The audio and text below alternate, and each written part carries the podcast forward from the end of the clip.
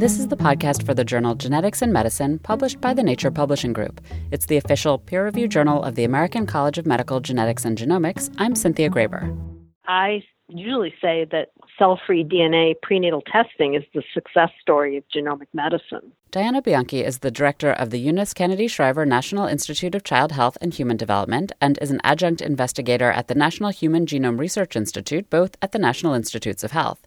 In 2011, when the cell free DNA test was first used in clinical care as a prenatal screen for Down syndrome, industry promoted it as a way to bypass amniocentesis, as if it were truly diagnostic.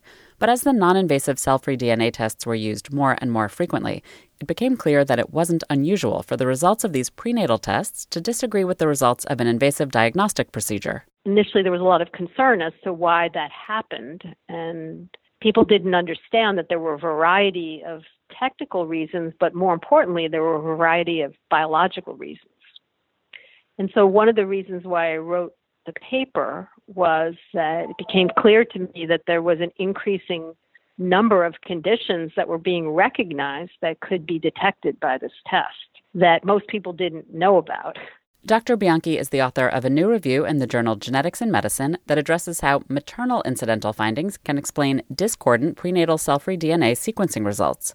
This is because the blood sample taken from the pregnant woman contains a mix of placental and maternal DNA. So, by definition, you're going to get information about the mother as well. This information about the mother is just what Dr. Bianchi pulled together for this review paper. She investigated the situations in which the discordant findings could actually be resolved. There have been an increasing number of publications on resolving that discordancy with more information about mosaicism in the placenta. But I felt that there was an evolving body of information on all of the maternal complications, and I hadn't seen it pulled together in one place. And I thought that it was very important for physicians to have access to that and genetic counselors to have access for counseling purposes. Dr. Bianchi looked at many conditions in which maternal DNA could affect the results. For instance, maternal hematologic and autoimmune conditions can result in test failures or false negatives. So the maternal hematologic conditions and the autoimmune conditions are mainly resulting in test failures because the underlying problem is causing problems with the DNA. So in the one case that uh, I talked about with vitamin B12 deficiency, this was really very interesting because it wasn't known that the mother had B12 deficiency, but she had repeated samples in which the DNA patterns were very, very chaotic. And upon further workup, she was shown to be anemic. And after treatment, those patterns normalized and she got a normal cell free DNA result. Um, with the autoimmune diseases, apparently both the disease itself and the treatment affects the presence of the placental DNA within the sample. So it causes essentially a technical artifact. And it seems as if the test fails. And then there's a condition that Dr. Bianchi says has gotten a lot of attention the incidental detection of maternal cancer. You know, when you break it down, it's partly benign tumors such as uterine fibroids or leiomyomas and malignant tumors.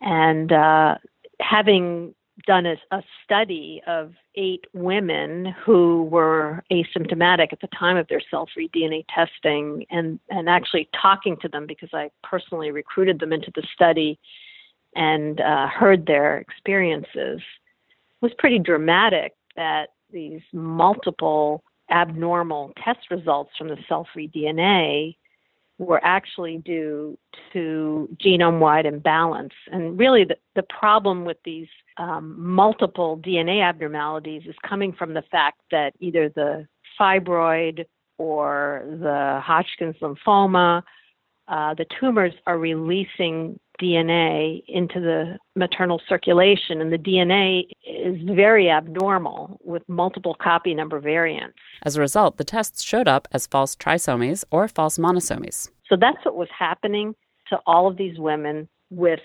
malignancies. And they were getting these just crazy, crazy results that are not compatible with a living fetus. But of course, there's another issue with the incidental detection of cancer, as well as other conditions in the mother's DNA that Dr. Bianchi details in the review. And it's not just that the tests come back with discordant results.